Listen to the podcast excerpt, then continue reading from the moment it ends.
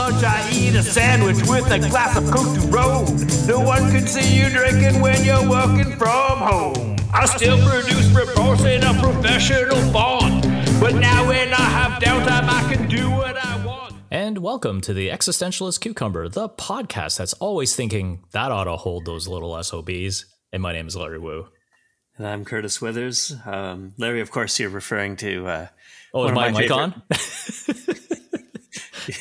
you had a hot mic there, Larry. You had a hot mic. Unfor- you know, fortunate. Well, fortunately, you can't get fired from the ex- existentialist cucumber because otherwise, it would it would just it would just be me floundering around. no one would want to listen to that. But you were referring, of course, to uh, my favorite news anchor of all time, the great Kent Brockman. Yes, and and and tying it in with uh, a funny news story that happened this week when uh, Jumpin' Joe, Joe Biden, President of the United States, uh, was he he was referring to some Fox News reporter, right? and he was leaving the press conference and yeah apparently he didn't realize the hot mic was still there and you can hear him muttering calling him a sob like come on what politician doesn't know there's a hot mic on he did that yeah. on purpose right yeah yeah i mean normally i would say yes but this is joe biden we're talking about oh. Um, like, it's possible he does not know what a hot mic is all those years in the Senate being a politician. eh. I just, I just, I just love the way his his crankiness. Just like when when when he thinks he's not being, uh, when he you know he tries to be sort of like nice Grandpa Joe, you know when the camera when the cameras are on, but you know that that like the second he doesn't think he's being scrutinized, good, good old crank, cranky Joe Biden comes out comes out to play. Oh, totally. You know who else uh, got uh, cranky old guy uh, messaging this week is uh, the hashtag. I believe it was old Neil was going around, and this is Neil Young going after Joe Rogan, the Joe Rogan experience to be exact, right? Like he mm-hmm. he basically what he thought it would they would do, but gave Spotify an ultimatum: his music or the Joe Rogan experience. So yeah, this is Canadian icon, legend, singer songwriter yeah. Neil Young. Yeah, I think what it was was like he he was.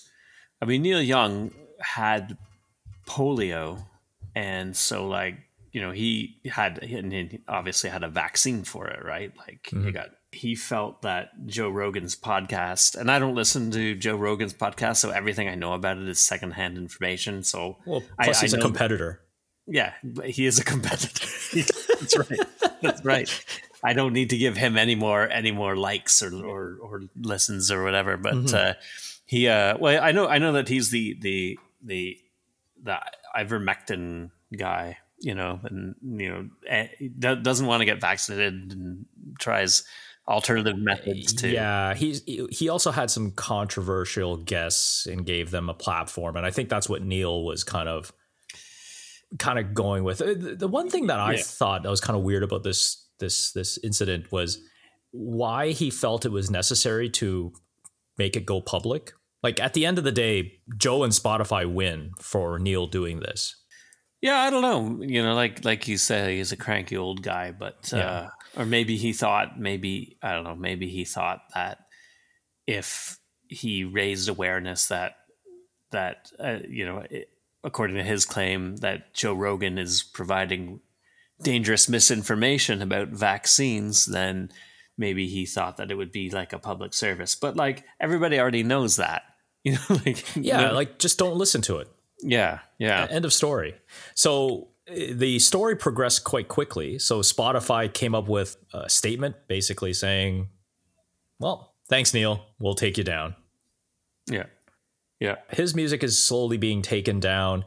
Spotify, like this, this you have to remember, this is a business. Like Spotify's not doing this for political reasons or moral reasons, right? They're they're they're in a comp, they're in a business to stream sure. music and and content. They're not going to get rid of the biggest podcast in the world, right? He mm-hmm. he has that title, right? What 20 million subscribers, 20 million downloads. Like they were they were yeah. crazy numbers Yeah, he's got he's got a few more than the existentialist cucumber, but we're gonna just we'll just just him. yeah yeah We'll we're, we're catching day. up.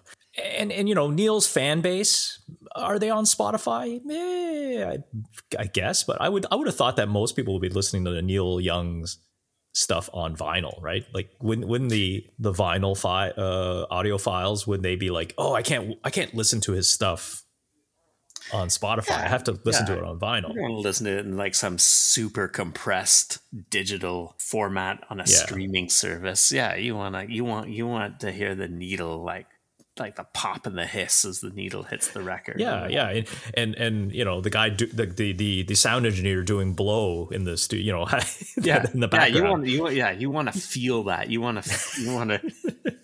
You want it to feel like the 70 like a 70s recording studio. Yeah. Just like crazy amounts of drugs are being taken. So on top of Neil facing a much bigger beast, like Spotify's also not getting rid of Joe because didn't they give him some absurd amount of money to keep the Joe Rogan experience exclusive to Spotify? Like unlike us, Curtis, where you can find us on three platforms, uh, Joe is only on Spotify. Yeah, and that's a, that's a huge exclusive in a yeah, yeah, you're right. And uh They're not gonna they're not gonna say no to their hundred million or whatever they they threw at Joe. and so I can understand I can understand why you know Neil Young from personal experience and you know because of his beliefs is upset by it.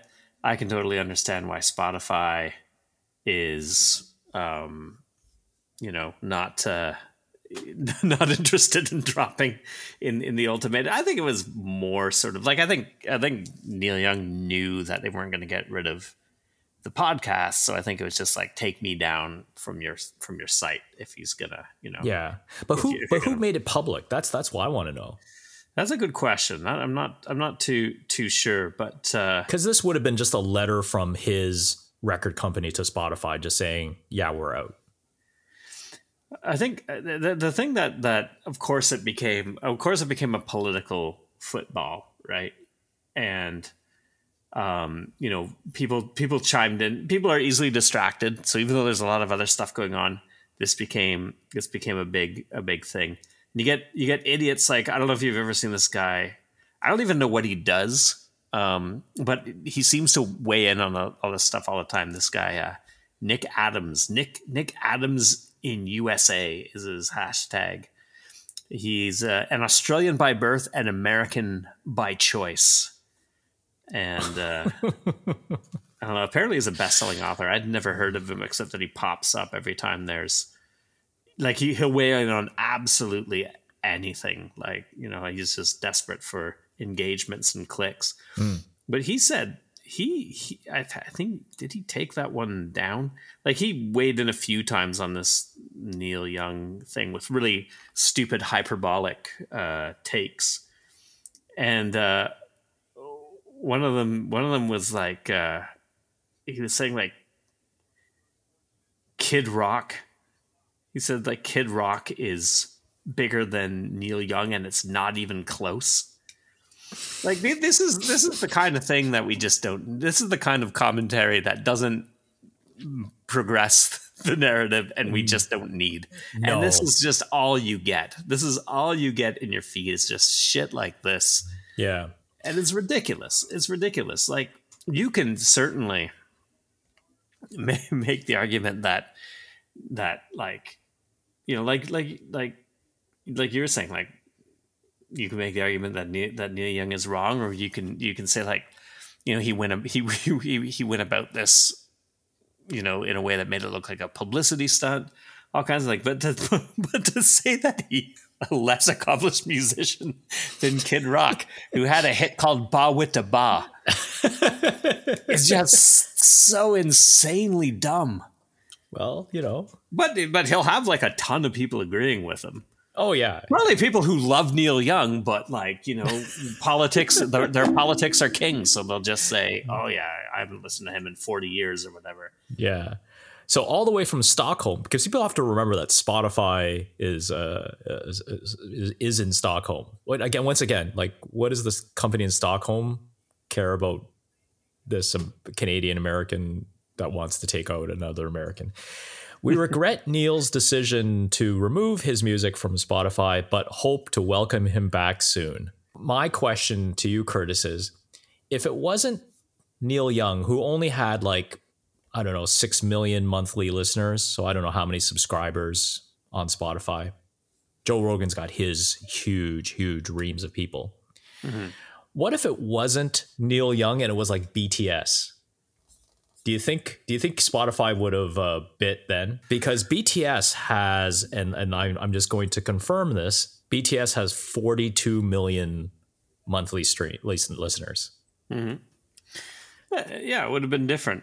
Obviously, like like you said, it's a business. It's whatever is going to impact. You know, going to have the least amount of impact on their their business. I guess in that situation, they would probably try to figure out a way to not lose either of them. Yeah, uh, again, Neil Young's listeners, they're listening at home to, on their vinyl, right? To to original Harvest Moon. Yeah. The the the other thing is, uh, you know, you know how we were talking before the show about how people love to just throw the word freedom around like it's nothing, you know, for any any any any inconvenience, you you know, any perceived slight is a is is an attack on freedom now. Mm-hmm. Um, so the, so that was another another thing that you're seeing a lot on Twitter was like, you know, this guy wrote "Rocking in the Free World," and you know now he wants to censor people.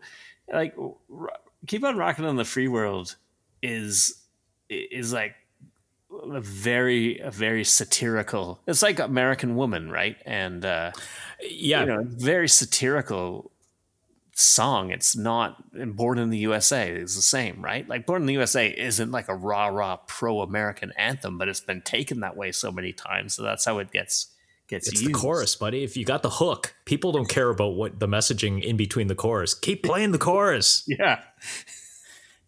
That's why I found it kind of weird that uh, was it wasn't it Trump during his campaign was playing. Oh, I think every politician does, right? Like they're always playing Neil Young's "Rockin' in the Free World," and it's just like, have your people listened to the lyrics? yeah, yeah. And yeah, you're right. And same thing with American Woman. Like, yeah, yeah. These songs are not glowing portraits of of of, of America. Like you know, they're they're they're they're they're fairly biting. Yeah songs and, you know. well yeah let's let's get off let's let's move on from neil but we do have a, a further musical episode before we head on to the headlines uh, Curtis, you and I were talking, I think last week about it, and oh, we, we, actually before I start, rest in peace, Meatloaf. Yeah, you know, it's it's. I think I think like we we jinxed him by mentioning on a couple of occasions the death of uh, Meatloaf songwriter Jim Steinman. To, to to to be to be clear, you keep mentioning the death of Jim Steinman. but uh, yeah, Michael Lee Aday, also known as Meatloaf uh, yeah. passed away. I, I, I don't I don't I didn't follow up the story, but was it complications with uh, the Rona? The That's COVID? what TMZ said.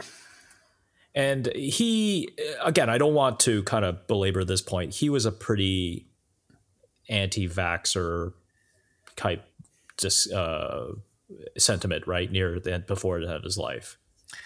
Yeah, I get yeah. that sense.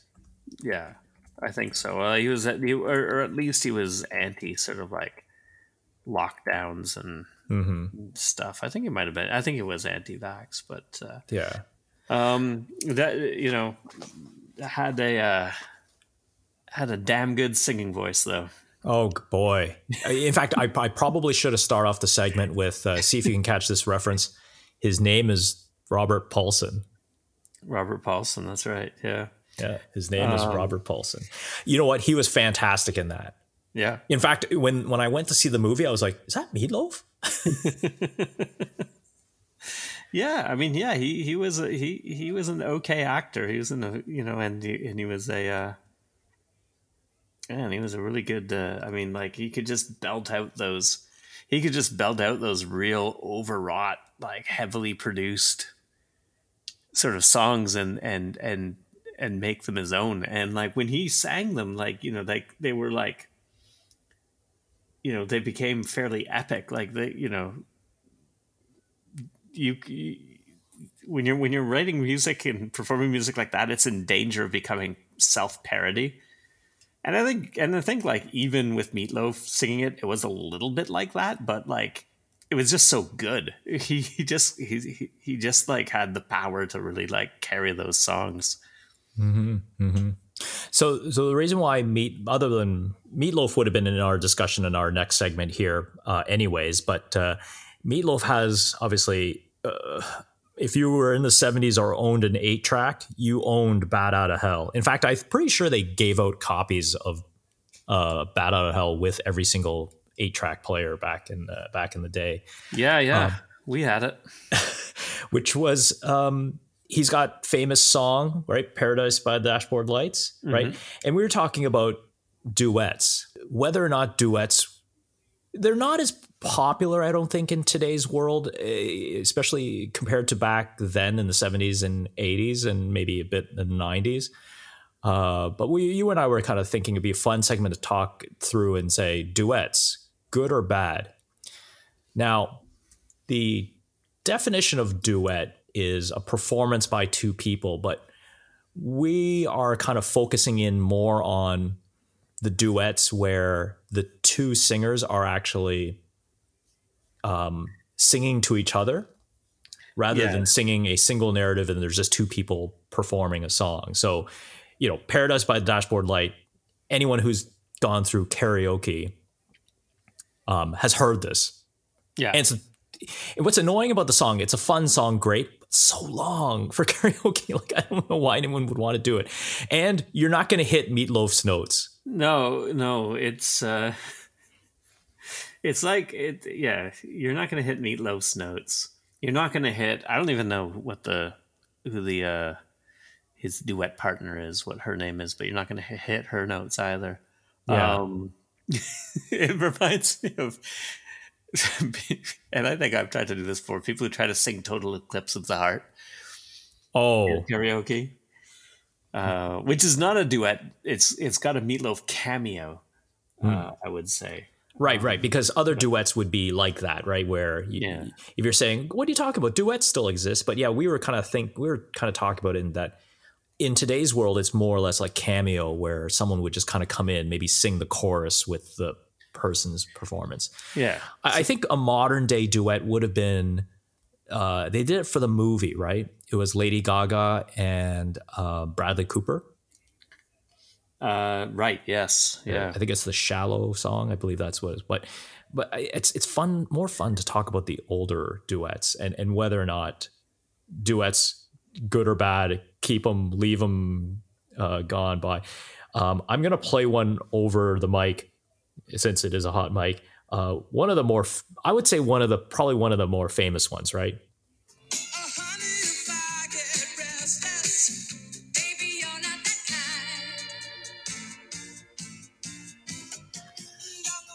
So that's "Don't Go Breaking My Heart," Elton John and Kiki Dee. Like, mm-hmm.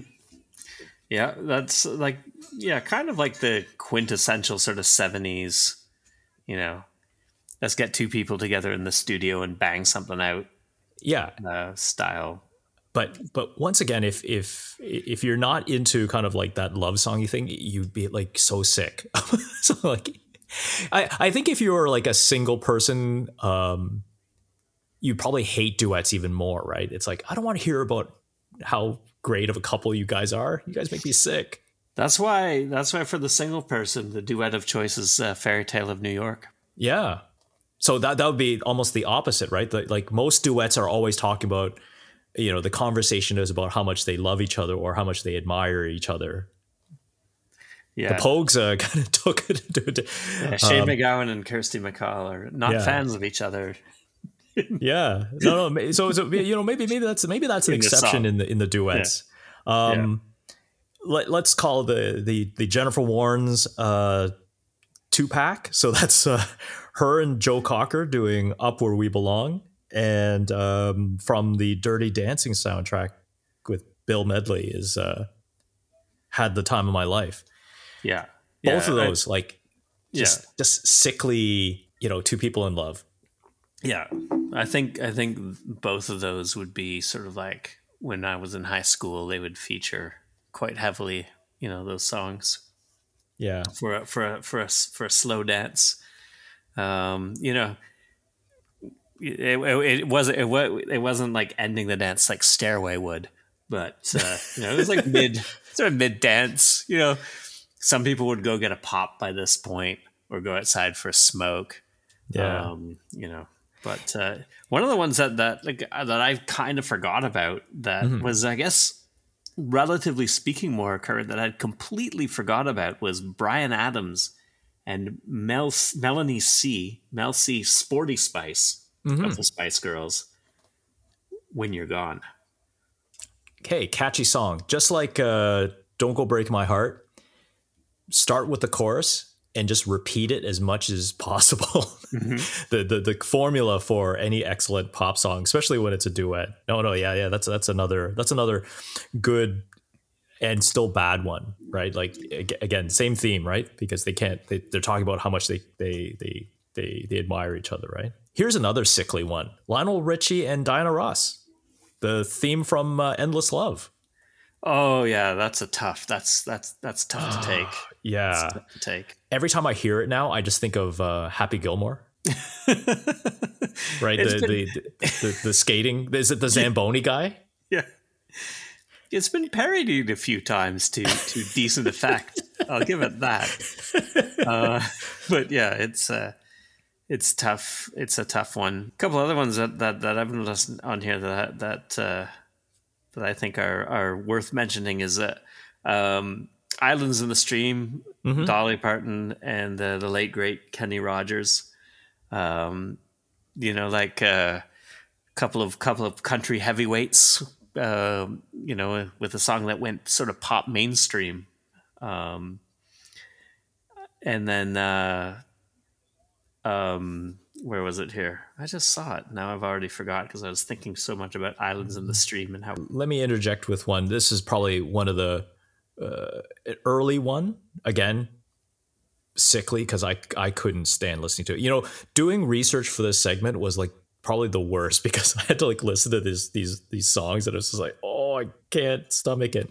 Is Sonny and Cher, "I Got You, Babe"? Yeah, that oh man, that is like a that is like a, a, a classic like of the of the of the genre. And, Oh, yeah. uh, yeah. It's um, I mean, like it's it's it's got uh, it's got staying power. People still know that song, you know, um, or the Beavis and Butthead version. Uh, also featuring, also I Cher. forgot about Cher- that. Sharon Sharon Butthead Sharon Butthead doing the duet. Um, this one, okay, here it is. This is the one uh, that that I that I really like. It's kind of a, it's it's um, you know, it's not not nearly as sappy. It's kind of like really upbeat, and you know, featured quite prominently on the Guardians of the Galaxy uh, Volume One, and that'd be "Ain't No Mountain High Enough." Marvin Gaye and Tammy Terrell. And, and- but that that one I, I could listen to put on a playlist no problem because it's not that sickly duet. Yeah, it's Um, it's it's it's like a really it's a it's a it's a banging tune that one. Like it's a really good track. Okay, so here's not two people in love, but just kind of two people talking it through. This one's an interesting one.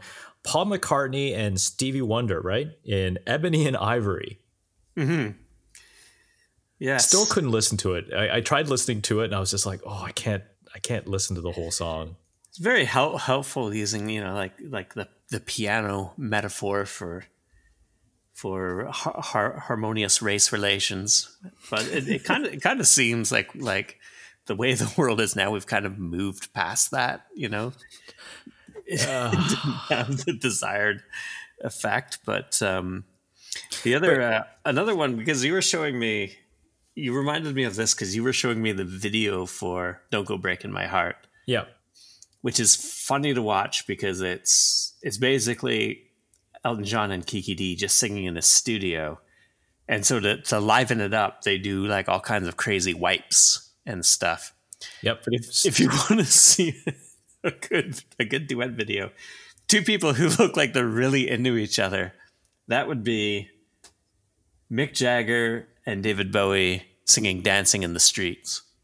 Oh, okay. So is that is, is that the same duet definition that we're going by, or are they really singing the same narrative? See, kind I of think- like uh, under pressure, right? I With- think I think by by the definition that you that that that we're going with, they are singing the same. It's it's a it's a duet in that it's two pe- two. It's like a you know it's a two pronged singing attack.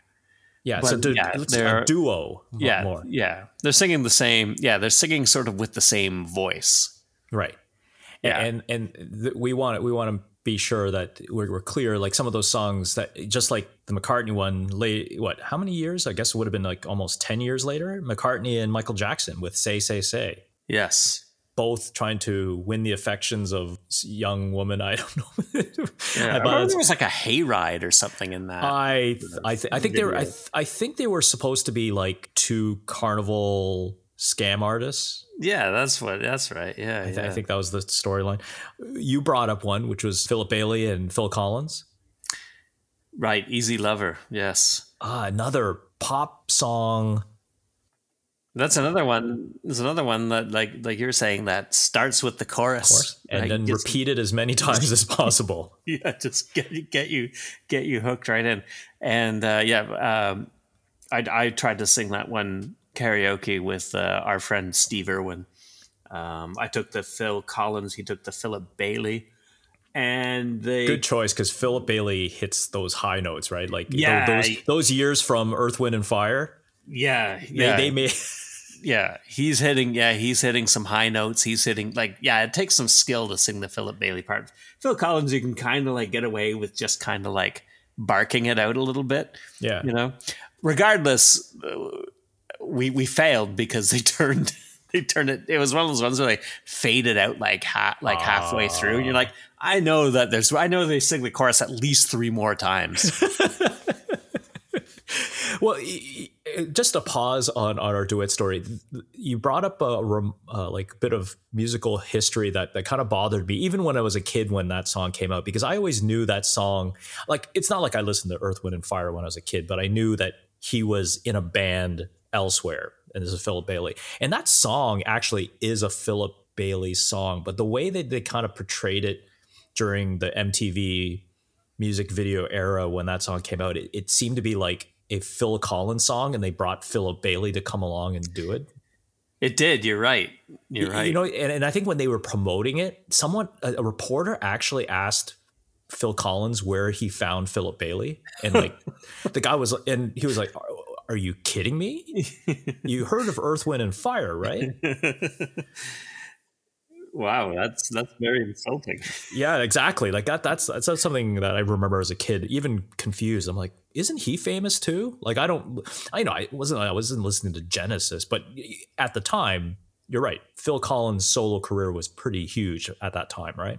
You're telling me as a kid you weren't listening to genesis I was not listening to you, Genesis, didn't, you didn't you didn't have like abacab on repeat though. Though I probably did have. Uh, I probably knew "Turn It On." Right? Is that is that Genesis? oh sure yeah yeah Okay. All right. Let's get back to the duets. So so far. We're finding duets very sickly. I think. I don't think we liked any of They these mo- songs. They, they mostly are, especially the ones, especially like the the sort of like um, duets where there's like an interplay between personas. You know, Okay. Like, like I think So- they tend to be that that way. Uh, here's one, probably. Uh, I think this is what late '80s, maybe. Is uh, "Don't Give Up." Peter Gabriel and Kate Bush. mm-hmm L- le- definitely less less sickly for sure. Less sickly, I think. yeah, yeah. Um, so I want to bring up uh, an interesting one, or we can debate whether or not it's a duet because it's really a band. And I don't really know enough of this band's catalog except for I think the two songs that they have that that, that they're very big for, which is the Human League. The song specifically is "Don't You Want Me." So it Human League's a band. There, there's there's obviously the two singers, or there's multiple singers, as you were kind of um, telling me. Uh, but that song right there is is similar to the Pogues thing, where one's telling their side of the story versus um, the other one telling their side, you know, male female side of the, the relationship. I don't know. Um, duet, their band. I think it's that same style, right? It's it's the two people kind of singing it out it's almost like it's almost like a rap battle, but talking about love. yeah, you can. I think you can have a duet, a duet within the uh, within the band. Um, you know, for uh, for sure, yeah. Um, yeah, I think it would count. Yeah, it's definitely like definitely. I mean, yeah, you definitely have two people from different points of view, sort of like coming at the song. Um, so yeah, I think I think under our under our um, criteria, it would fit. Yeah. So, Curtis, duets, good or bad? Leave them. Don't do them again. I think I. You know what? Ultimately, like, I think they're. I, th- I think they're kind of worthwhile knowing about. Like, some of them are really hard to listen to because they are that sappy. Mm-hmm. Sometimes, though, you do get some where you get like two very very uh, talented complementary voices you know doing a song together and and and when it works it works really well yeah just don't make the lyrics so so cheesy. That's the problem. Just so sickly cheesy. And yeah if you if when whenever karaoke opens up again try to avoid the Meat Loaf. Do the uh, elton john Kiki Dee. I think i think yeah. that's i think the range of their vocals i think is probably much more in line with the rest of society. And it's a catchy tune. Yeah, it is um, catchy too. Yeah, and, and you and I were also uh, looking up Kiki Dee because I, I, I was I was going to put her on one of our alive or dead segments because I really didn't know much about her. But a little bit of trivia here: she was the first female singer from the UK to sign with Motown. Yeah, I mean, I don't know how many how many there were. I don't know how how big Motown's sort of international reach got, but yeah, that is interesting. Yeah. Hey. On to the headlines. A new epidemic is raging through Springfield, and this one didn't start with Krusty Burger's Whatchamacarcus sandwich. We can't uh, not talk about this because it's huge and it's the story is still unfolding, and it's uh, with the Freedom Truckers. Is that what they're calling themselves, Curtis? The Freedom Convoy, I believe. Sorry, the Freedom Convoy. It's a huge convoy right now. I think they broke some kind of interesting record of con- number of trucks in a convoy. Um, they are obviously upset about the COVID mandates, the vaccine mandates, the shutting down of society. I think they're just kind of piling on a lot as they've been going on. Uh, but recently, what about a two weeks ago, the Canadian government, federal government, basically said that any trucker um, going back and forth would no longer be excluded from the vaccine uh, rule. Right? They would have to quarantine if you like follow the same travel rules as if you and I mm-hmm. um, were traveling. Uh, so this started out in Delta, BC on the 23rd. So they've been on the road for like the last three days and expected to be in Ottawa by Saturday. Mm-hmm. Um, they're rolling into our neighborhood, uh, I guess sometime Friday, I guess. So we'll see what kind of traffic that causes. But um, so that that's one part of the story. The one thing that you and I want to kind of focus in on was the Freedom Convoy GoFundMe, which is really interesting. So mm-hmm. originally, so this thing so much to unpack here. So originally, money raised was supposed to be dispersed to the truckers to aid them with the cost of the journey, uh, help them with fuel, and assist with food if needed, to contribute if shelter if needed right now, at the point in time when we're recording this episode, it's sitting at $5.7 million in three days, Curtis. Mm-hmm, mm-hmm. Yeah. I don't think, as like, has any, like, what charitable donation even has done that in that short period of time? I think that just, you know, if you're, if you're running a, like if you're if you're sort of like running outreach for a charity or anything like that, you should be looking at this and say like, what kind of what kind of outrage can I capitalize on?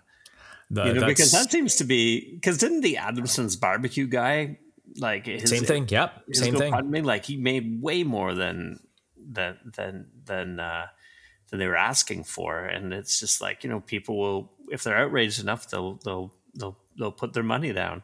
Yeah, So, the first thing that we want to unpack about this story is the organizers. So, one of the organizers, and I think she seems to be the one in front of the cameras the most, is Tamara Lich. I think that's how you pronounce her name.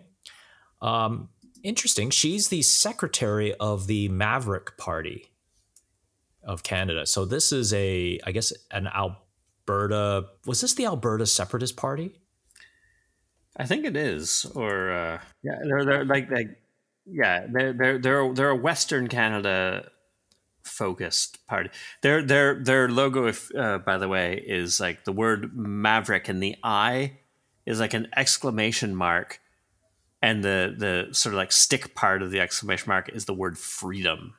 Yeah, always, always, with always freedom. freedom. Yeah. Well, uh, yeah. So she was actually she she was actually part of this weird merger or collapse of the Wexit Alberta party with the Freedom Conservative Party to becoming the Wildrose Independent. Like, uh, I, I need a I need a I think I need a graphic to help me uh, map all this out.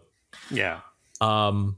So there's that. Take it what you will, but um, you know, uh, it's it's just I, I, think I find when reading through the comments and seeing all the money being donated, it, it, it's it's also an interesting telltale. Like it, it opens up quite a bit. But yeah, Tamara, she has her own political reasons for doing this, right? And I don't know, it's it's still on brand to support this. Like I, I when I read this story, it's it's I I, I kind of mixed emotions, right? I get why the truckers are kind of upset over this um, the end game is interesting because even if the Canadian they managed to convince the Canadian government to drop the vaccine mandatory mandate for truckers, um, it doesn't mean that they're completely free to continue doing their job regardless of their vaccination status because the Americans have shut the border down with the same rule. Mm-hmm. And there was never an issue with them traveling province to province. So there's that. Mm-hmm. Um, but your big comment was, yeah, looking through the comments of after people donating, just the the overuse of the words freedom and tyranny. Yeah, they're completely overwrought. And listen, this sucks, right? Like this whole pandemic, it's dragged on. It sucks. No one likes it. And you can argue, certainly, as you said, that that you know, maybe the mandate against truck because truckers have been going back and forth across the border this entire time as they were an essential service. Now, for it to happen now, you know, you can say, yes, that's heavy handed. You know, that's not right. You know, you can protest that. But this talk of like, you know, a tyrannical government in in in in power in Canada and and just using these words just with you know in a in such a hyperbolic fashion just to me it speaks of not having a hot clue on what's going on you know outside outside your your your little sphere of of of influence you know like just not not understanding. You know when you sort of read about like you know a possible invasion of Ukraine, human rights abuses. Yep, and and what's happened in Afghanistan this year? Afghanistan, yeah, and then and then and then you call the Canadian government a, a tyrannical government because they're doing something that yes, it affects you, but it's obviously temporary and it's not done just out of sheer cruelty. It's done, you know, because we're in a pandemic and they think that that it's the right call. Is it the right call? You can certainly debate that and you can argue against that and you can even protest it. But this is it's I find it hard to sympathize with this sort of with with these kind of movements when they're just throwing the, these stupid words around um, without really, really seeming to to understand the definition of them you know like it's mm-hmm. it's it's just every single every like like you were saying before the show like every time you're told no now or there's something you know it's it's an attack on your freedom. It's not just oh well, you know, like there's going to be there's going to be you know sometimes there's going to be people at cross purposes and they're going to have yeah. and there's going to be interests that compete it's going to be nope it's it's it's my, my freedom's being assaulted right so uh, here here is my also my my um, comparative as well if i am driving in a 40 zone and i'm doing 70 because i'm late and a cop stops me and writes me up a ticket do I cry freedom? I mean, you were pointing out one of the comments. What was that comment you were pointing out? Where basically the woman who wrote it said that one of the fundamentals is we deserve the freedom to make our choices, even essentially, it boils down to we're free to make our choices, even if they're stupid. That's essentially what she was saying.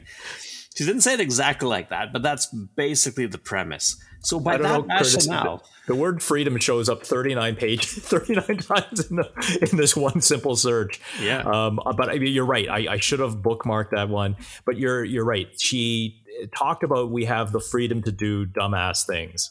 Yeah. So so by that by so by her rationale, yeah, you shouldn't you, you, you, know you you should have the freedom to to make the stupid decision to go, you know, 80 90 kilometers hour in a hospital zone to get to work on time you know like or like yeah, or well, not, you know, or not wear your seatbelt. Yeah or not wear a seatbelt. It's like oh yeah it was a dumb thing to do but like it was my it was my freedom to make that decision you know? Like these people just don't like it's just like there's there's there's laws in society for for for a reason you know because otherwise like i was saying before otherwise guys like me would be screwed You know, oh yeah. No, if there was no laws, laws so, are necessary. Laws restrict freedom, yes, but they're necessary for for a great many people to have freedom, to have like a sort yeah. of relatively free life. So I, I I I told you the funny story in high school. Um, there was this kid, and you know, during this time he was part of the you know Punk's Not Dead clique. So he had this jean jacket that he he must have crafted it with his with own time, crafted the word anarchy with the A over the circle, that old symbol, the old oh, yeah, punk yeah, symbol. Yeah. And and we and my buddy and I asked him, "Do you know what that word means?" And he just kind of gave us some flippant answer, right? And this kid is like 90 pounds soaking wet. And we just basically said, you know, if there was anarchy, you'd probably be the first to go. yeah. Yeah, absolutely. Like, um, so yeah, I, I, you're right. I think when people are told that they can't do something, it's suddenly now like this huge, you know, freedom fighter call to of of oppression. Um, here's another telltale sign about this 5.7 million Curtis. There are 10 people who donated more than 10,000. dollars mm-hmm. Yeah. Are these people also donating? So here's a here's a cry for freedom. Are these people also donating to like the local food bank where someone's day-to-day ability to feed themselves is is a difficult chore? Yeah. I I I don't think that, yeah, I mean if you care about the freedom of you know whether or not people should get vaccinated like yeah you should also care care that people have like you know food security and economic security to live relatively free lives mm-hmm. where's where's that where's that gofundme and and does the food bank in their uh campaign raise almost six million dollars in three days no, instead you're you're giving them cans of cream corn instead. They need they need to say they need to say like they need to make up some story like how like uh how like how like how like the woke mob wants to change the name of the food bank, you know, or something like that. Yeah.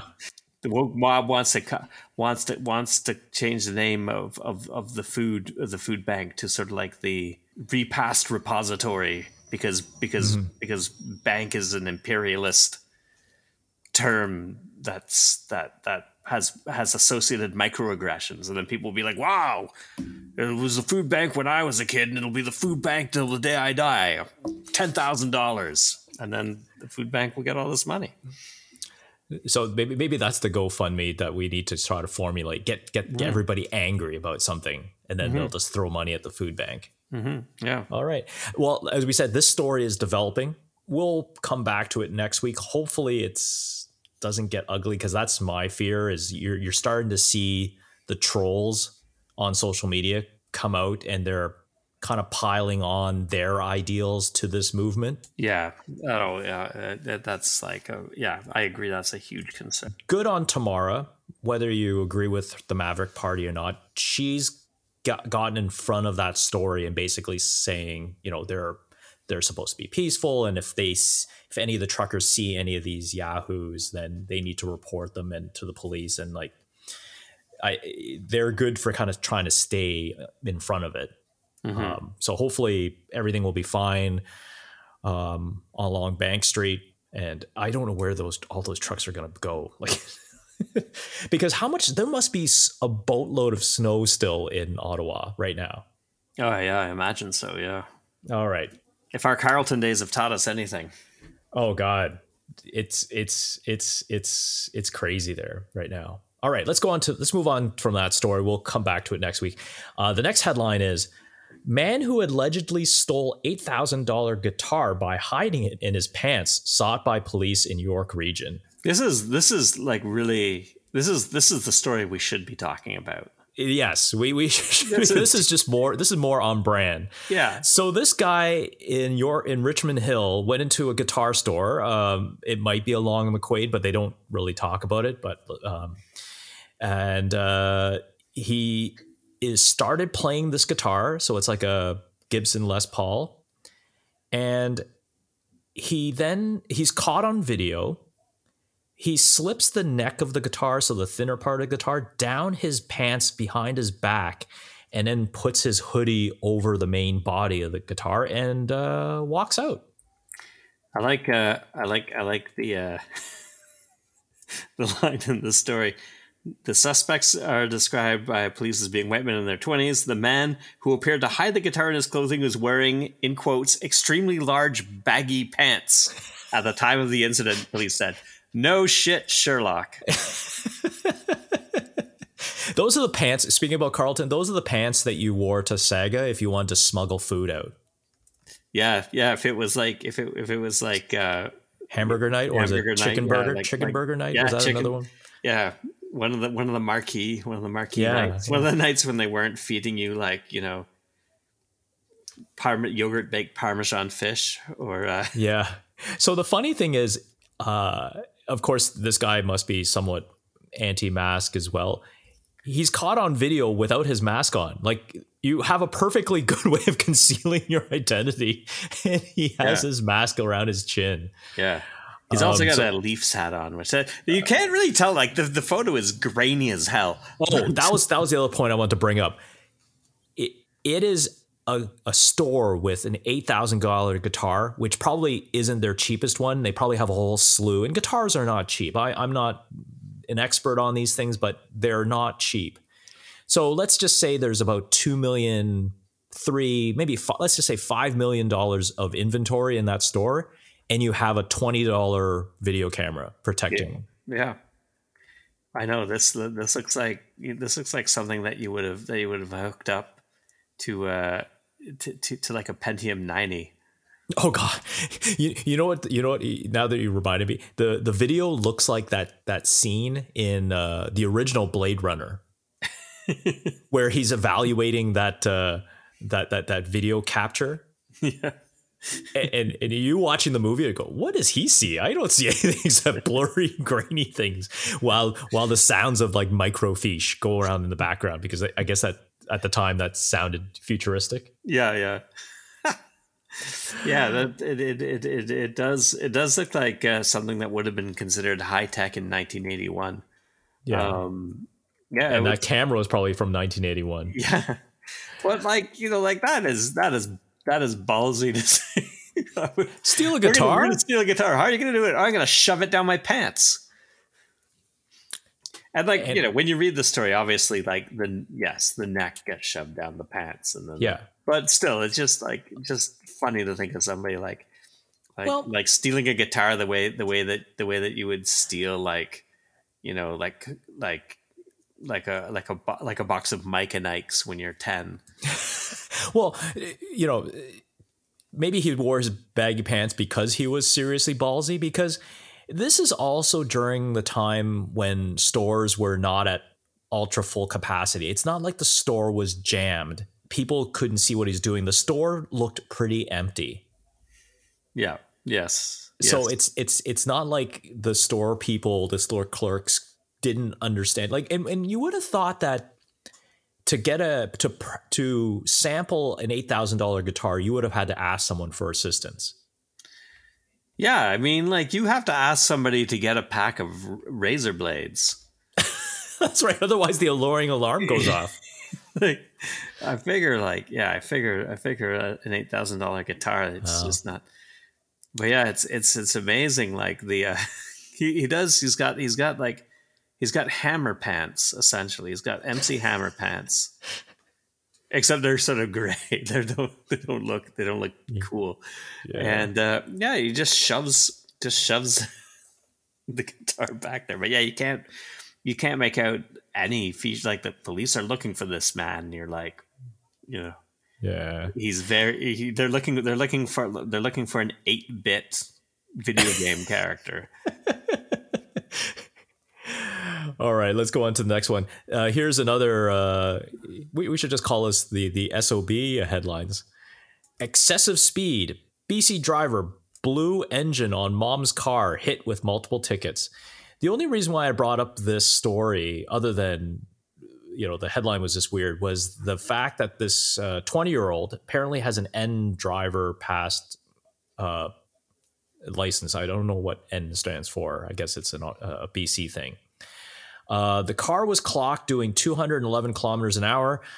Uh, when the driver was pulled over, the driver was not impaired. When asked why he was traveling at this speed, the driver responded, he wanted to see how fast the car could go. yeah, he has the freedom to make stupid decisions. That's what we're fighting for, isn't it? Oh my god, That- that's that's like just not having the right answer when when when the time comes. Um, this reminds me of an old story. Uh, I went to see uh, Iggy Pop. Um, I think at what used to be called RPM Yeah. Oh yeah. Guvernment. Yeah. I, I don't know what other names they went through. The guy that I went with in the group to go see, he actually somehow managed to get on stage, and I guess he wanted to, you know, jump off, but he he didn't tell us what he was doing. He just got onto stage, and Iggy Pop stopped the set mid song, and Iggy like looks at him with the mic and goes. What the hell are you thinking? What are you what are you doing up here? And gives him the mic. So he's standing there in front of his hero, and all he could blurt out was, I, I just want to jump off the stage. so Iggy so Iggy shakes his head, tells the band to to pick it back up, and he just grabbed him and like throws him back into the crowd. And, Iggy Pop, of course, very sort of like sinewy, kind of, kind of like weirdly muscular guy. Yeah, but you know, but the thing you, you're you standing in front of your hero, right? You, know, Yeah. he, he, I guess he was just so starstruck, Yeah. and he didn't realize like he would stop the song. Like we're talking dead stop. Everyone put their instruments down. okay, so Curtis, you remember the movie Waking Ned Devine, right? '90s movie, '90s movie. Yeah, I remember it. Yeah, yeah, Yeah, it was yeah. from the '90s, like late '90s, I think. I want to say. So, so what? When I heard this story, that was the first thing I thought about. Man who took uncle's corpse to the post office to collect pension didn't know he was dead. I and, and coincidentally, this happened in County uh, Carlow, which is in Ireland as well. Which I believe that's where uh, Waking Dead Devine was uh, taking place. So apparently, yeah, they um, this guy, forty year old, was one of the two men propping up Mr. Doyle's body up against the counter at the post office when the employee became suspicious and asked if the man was unwell. The pair reportedly told them that he was having a heart attack and dropped his body on the ground.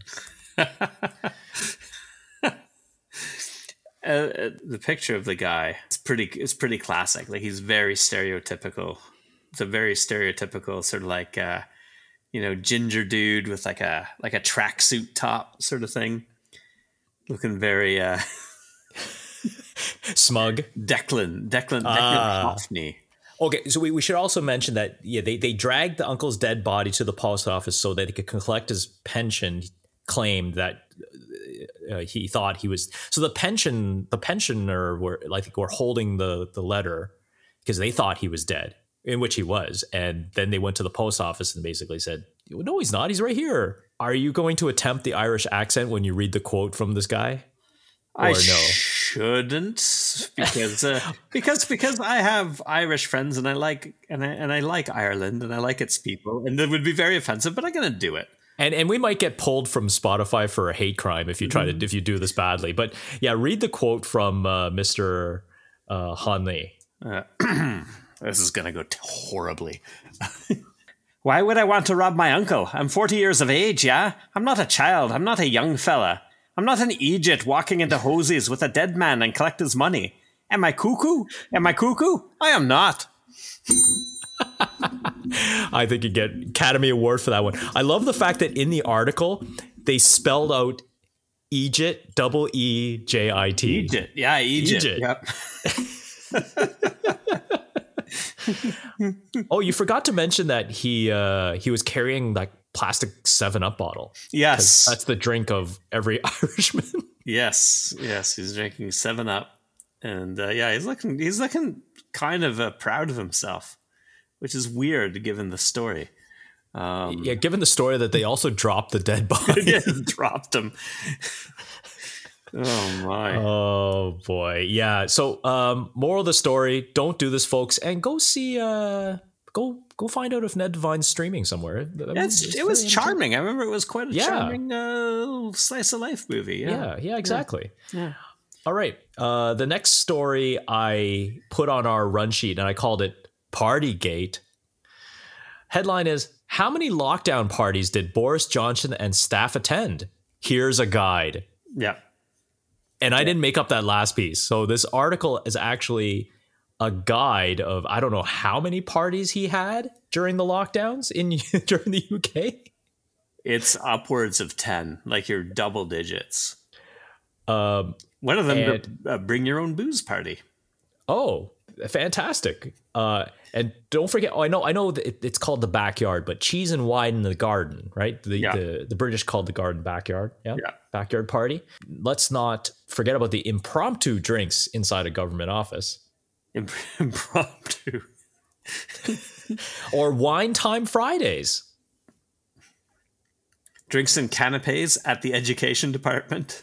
Yeah, uh, throughout the pandemic, with staffers taking turns wheeling a suitcase to the supermarket to stock up.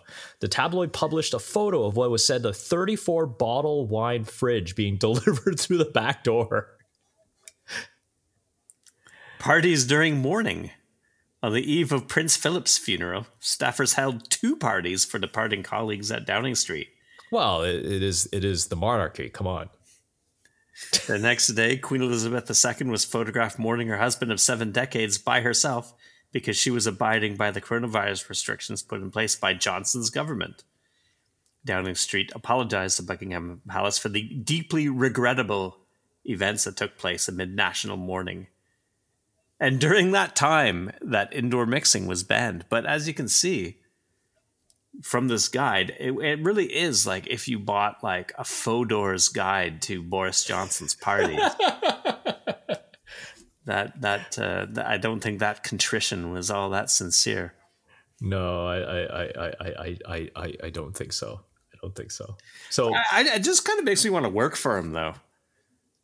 yeah, I, th- I think I, th- I think you have a, a- definitely downtime. It's like work hard and party hard. Yeah, I'm here for it. Yeah.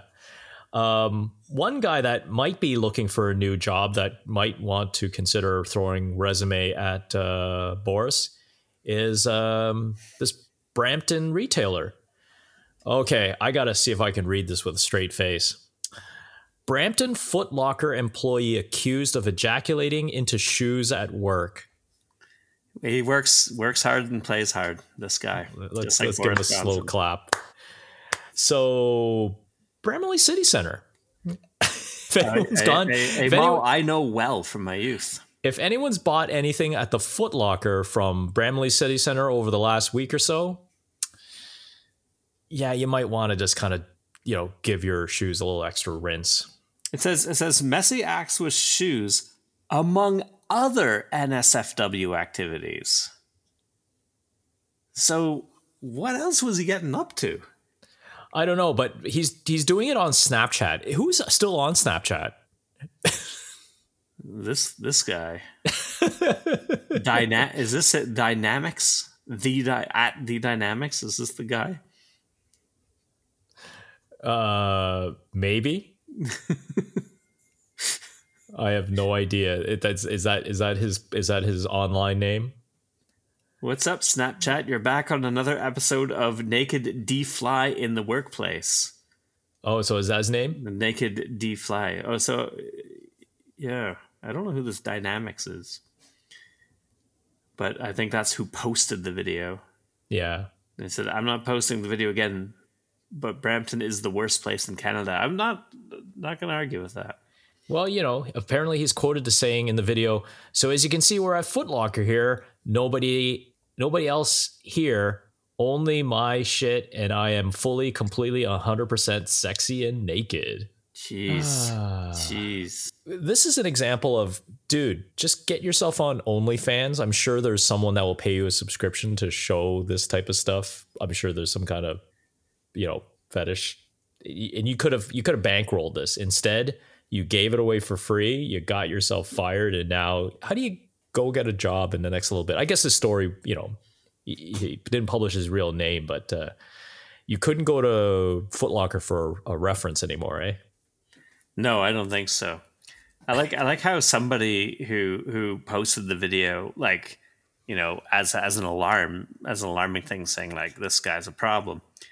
When he posted the videos said this is a huge health risk and a hygienic issue. another another example for the no shit Sherlock file. it's all good. And of course, Twitter goes crazy. Someone uh, did the old um, Justin Timberlake sketch, Yeah. except they put uh, Yeah. the referee The shirts on referee them, shirts, yeah. and it's it's my it's my dick in a shoe.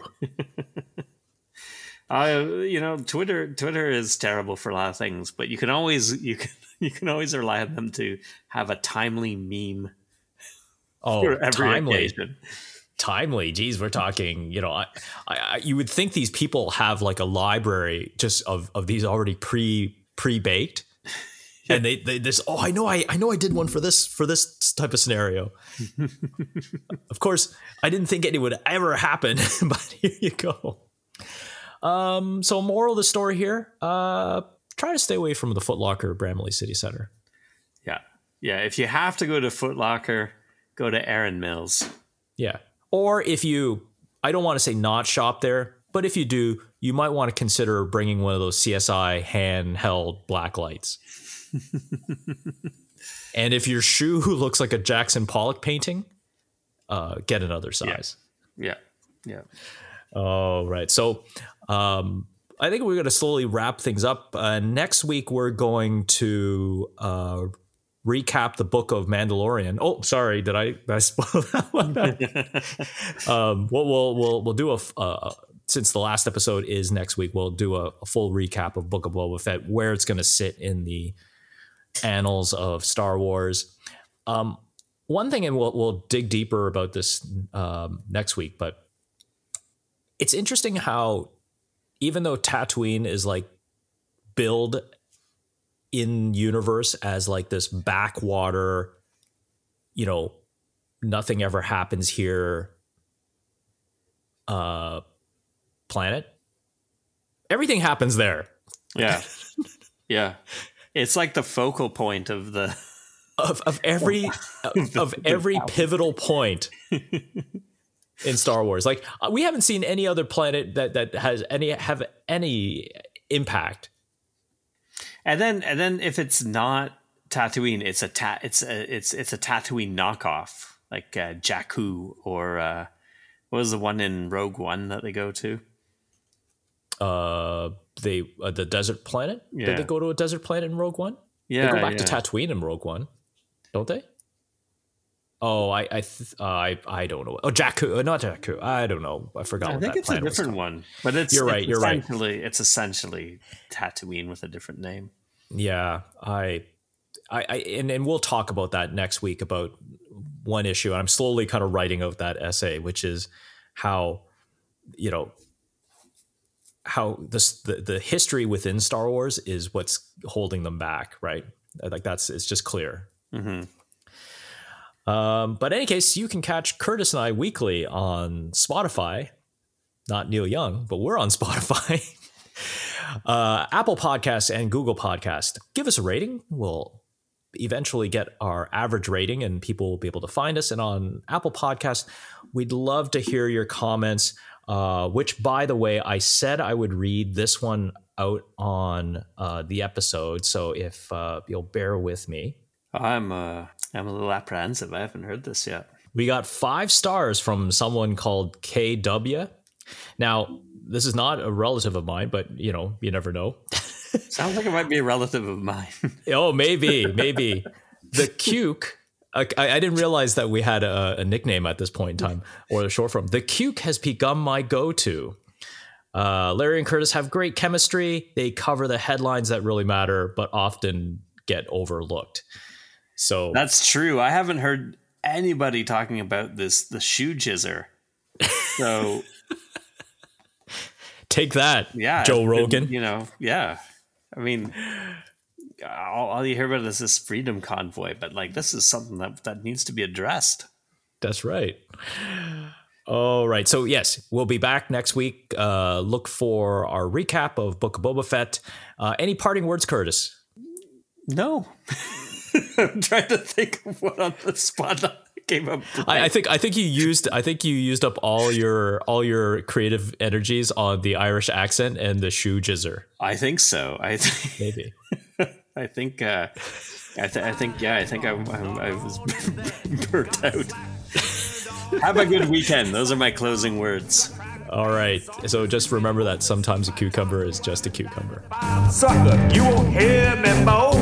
I'm living the good life while I'm working from home.